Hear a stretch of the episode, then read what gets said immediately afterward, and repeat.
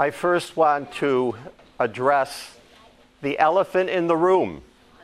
It's a big elephant. Do you see it? Am I on? No.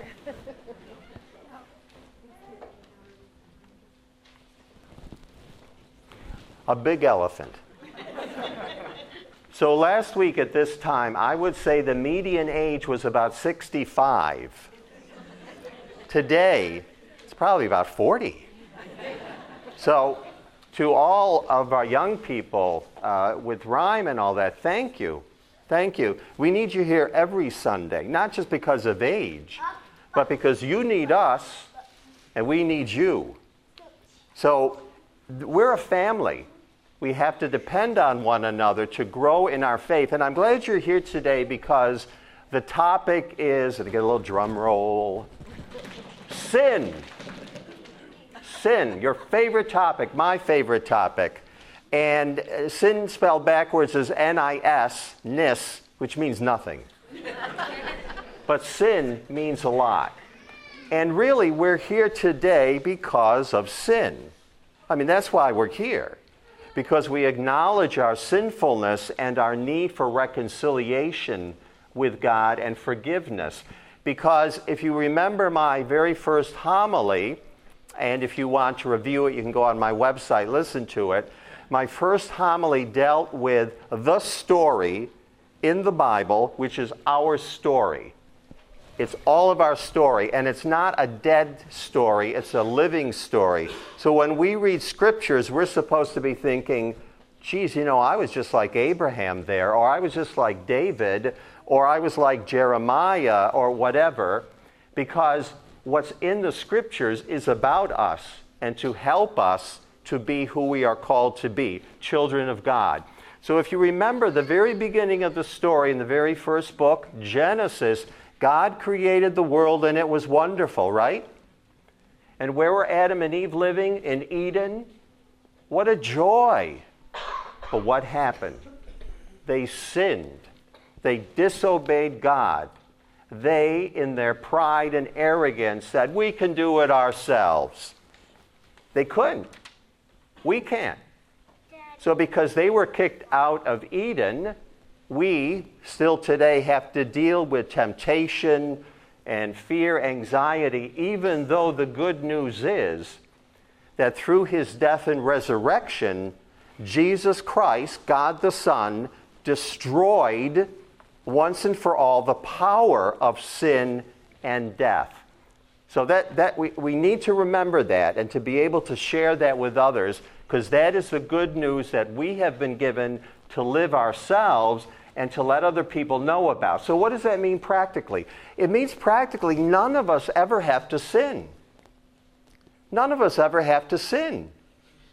That's what Jesus did for us. He loved us so much, God became a human being, suffered a horrible death, rose from the dead to destroy the power of sin and death. And we don't have to fear death. We don't have to fear death. Because again, Jesus says, Keep your eyes fixed on me, follow in my path. Now, the problem that we get into is we start sinning. We consciously say, Yeah, I know God says no to this, the church says you're not supposed to do that, or you're supposed to do this, and we don't. We fall into sin, and then we do another one, and then we do another one. And then before we know it, we're deeply focused on vice which is a bad habit. That's really what it is. It's a habit of sin. Now, we're not going to get into heaven with that. Okay, we can't. I mean, Jesus says that. Jesus says, Look, I've done everything for you, but now, as my brothers and sisters, what do you want? And are you willing to do what is good to avoid sin? So, how many of you want to go to heaven someday? If anybody doesn't raise their hands, look out. you better move your chair. But that's what God wants for us, okay? But again, to be honest, it's not automatic. Because in baptism, and just about everybody here has been baptism, baptized, we have been purchased by God. We belong to Him. So, really, what we're supposed to say every day, geez, not my will, I'd love to do this, I'd love to do that. But God says, no. Do I love God enough and trust God enough to do His will, even though everybody else is doing X, Y, and Z? I want to do what God tells me to do because that's how we grow in holiness and that's how we grab other people to the Lord because that's what we're supposed to be doing. If people see us sinning, not doing what we say we believe in and what we should be doing, what are they going to say? Uh, Christians are hypocrites. Well, we are hypocrites, but hopefully we know that and we want to get beyond it. So sin is a conscious desire and action to go against God, to be disobedient. Okay, we all have to face that. We're all tempted. To the day we die, we're going to be tempted. But again, because of the power of God in our lives, the power of the Holy Spirit, we don't have to worry about that because if we sin, we go to God, we have the sacrament of penance. We go to God and say, God, I'm sorry for what I've done. I will work to do better. And God's always willing to forgive us. That was the first reading from wisdom. It says, God's patient, He's merciful. He moves us a little bit each day. But if we're not listening to Him, we're not going to be moving. We're going to get stuck more and more in sin. In fact, I used this analogy last night, and Sister Sheila said she never heard it used, but I think it's a good analogy. Sin is like tooth decay. How many of you like to go to the dentist? Yeah, nobody likes to go. But if you didn't go, what would happen to your teeth? That's sin. It's decay. Now, we don't see it. Other people may see it in our actions, in our lives, in our lies, in our deceptions. But that's what sin can do to us. And one of the things I hear again and again in confession, and, as a professional forgiver, I think, oh boy, they go, and uh, someone will end by saying, and of course the usual sins. I'm thinking, like what? But they're thinking minor sins, and therefore they don't have to deal with them. Well, that's like tooth decay. It's like not brushing your teeth. You let those little things go on, and before you know it, you got more decay. That's not what God wants for us. That's not what God wants. And again, the way of the Lord, in one sense, is extremely simple and straightforward. It is. We know it all. God has revealed it to us through the church. We know if we want to be saved and save other people, we do X, Y, and Z, and we don't do X, Y, and Z.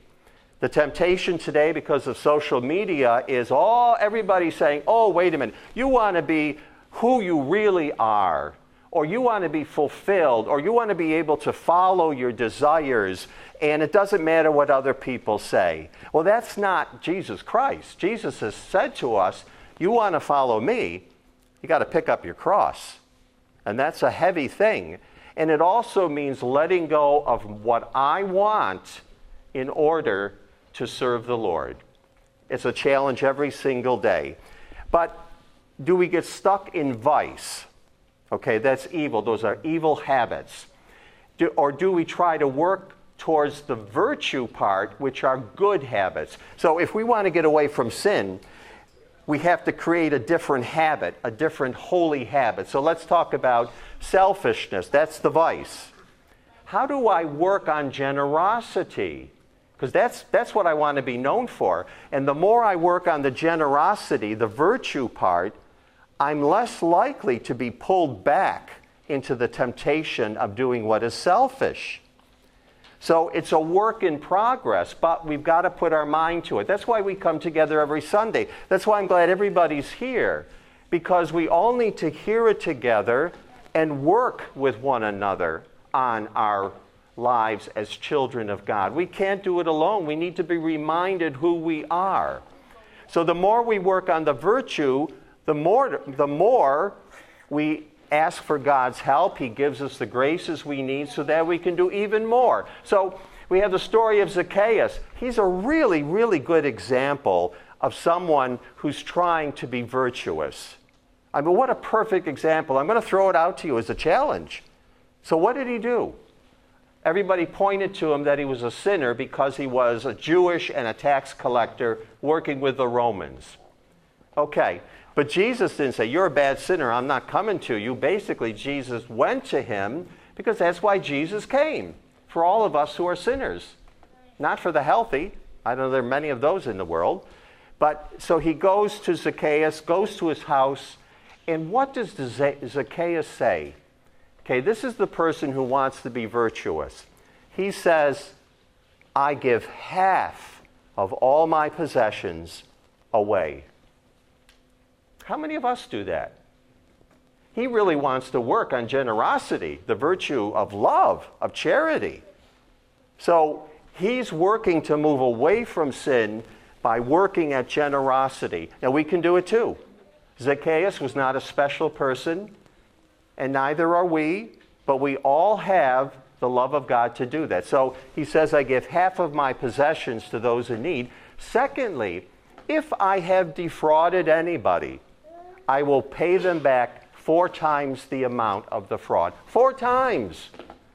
He could have just given the, the, the, the basic back, but he didn't. Why? Was he stupid? Was he out in outer space? Or did he really get it? Did he get it that sin was something he did not want to do? He wanted to avoid it, and he knew that by working on the virtues, he would be pulled away from the temptation to sin. So he's a really good example of the type of person we need to be and are called to be.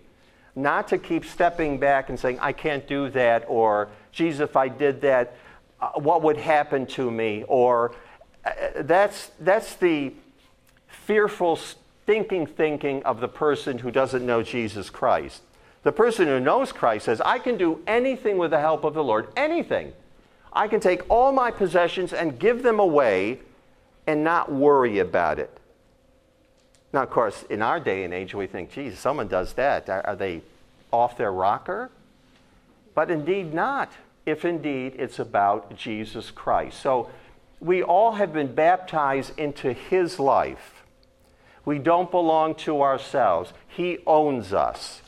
And we come together on Sunday to remember that and celebrate it and to ask ourselves, where are we on our journey? What do I need to work on? You know, pick one vice, any vice that you seem to be falling into. What's the opposite of it? What would it look like for you to practice it? I mean, concretely practice it, not just think about it up here, but actually do something that would express that virtue, then keep practicing it. Then try another one. Keep practicing it because that is the life of Christianity. And again, and I can't say this enough, this is again why I'm so thrilled, I'm sure Sister Sheila is too, thrilled that we're all here today. We're all here, young and old, because we're all in the same boat. I can't do it without you. You can't do it without me. We are a community of believers. Uh, again, the world says, hey, go your own way. No, no, that's not Jesus Christ. That's not the church.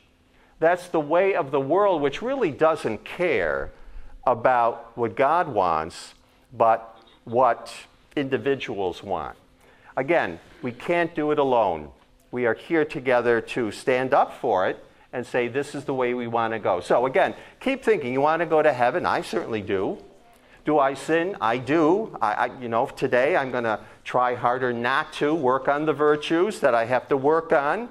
Uh, when I sin, I do go to confession. I regularly go to confession. And I know some people think, um, what will he think of me if I say this? Uh, I've heard everything. Believe me, I've heard everything. And I will also tell you this in all honesty, I think most priests love hearing confessions because we get more out of it than the person who's confessing the sins. Because when that person comes in humility, they are showing to us what is humility. That's a great grace. So, you know, don't worry about, you know, what the sin is. Get it off your chest. Get it out of your life. Because again, in the Old Testament, we're told that when we confess our sins, God takes them and puts them behind him because he's not going to remind us about them. Isn't that great? He could. You could say, well, there you go again. That's not God. Who, who says that? Satan.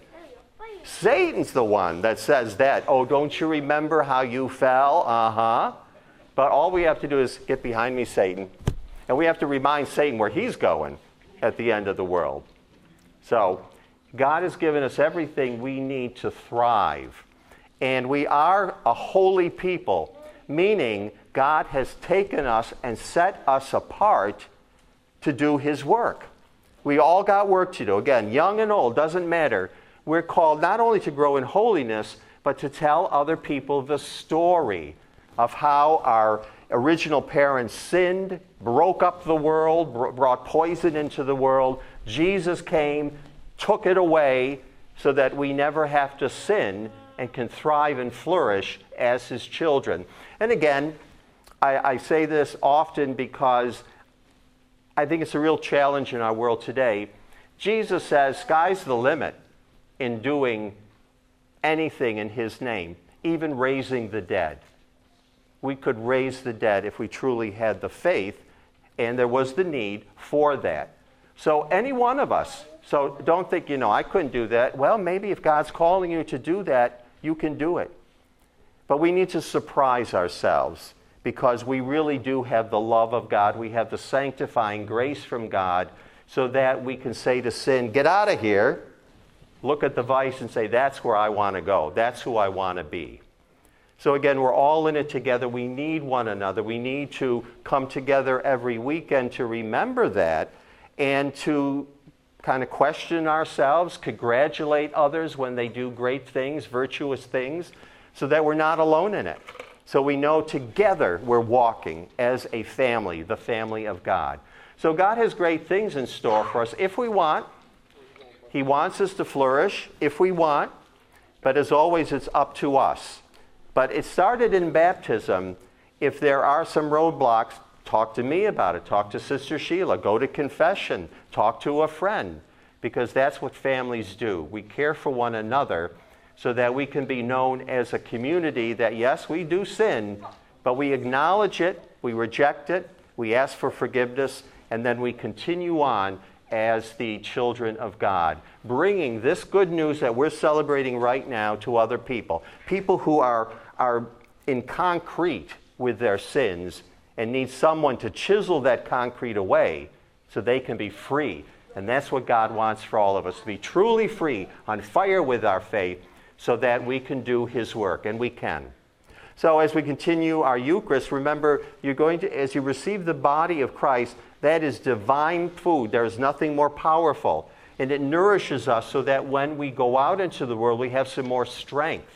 We have that nutrition we need so that we can say in a better way no to sin and yes to God. So, again, it's always no to sin, yes to God, so we can thrive and flourish as his children.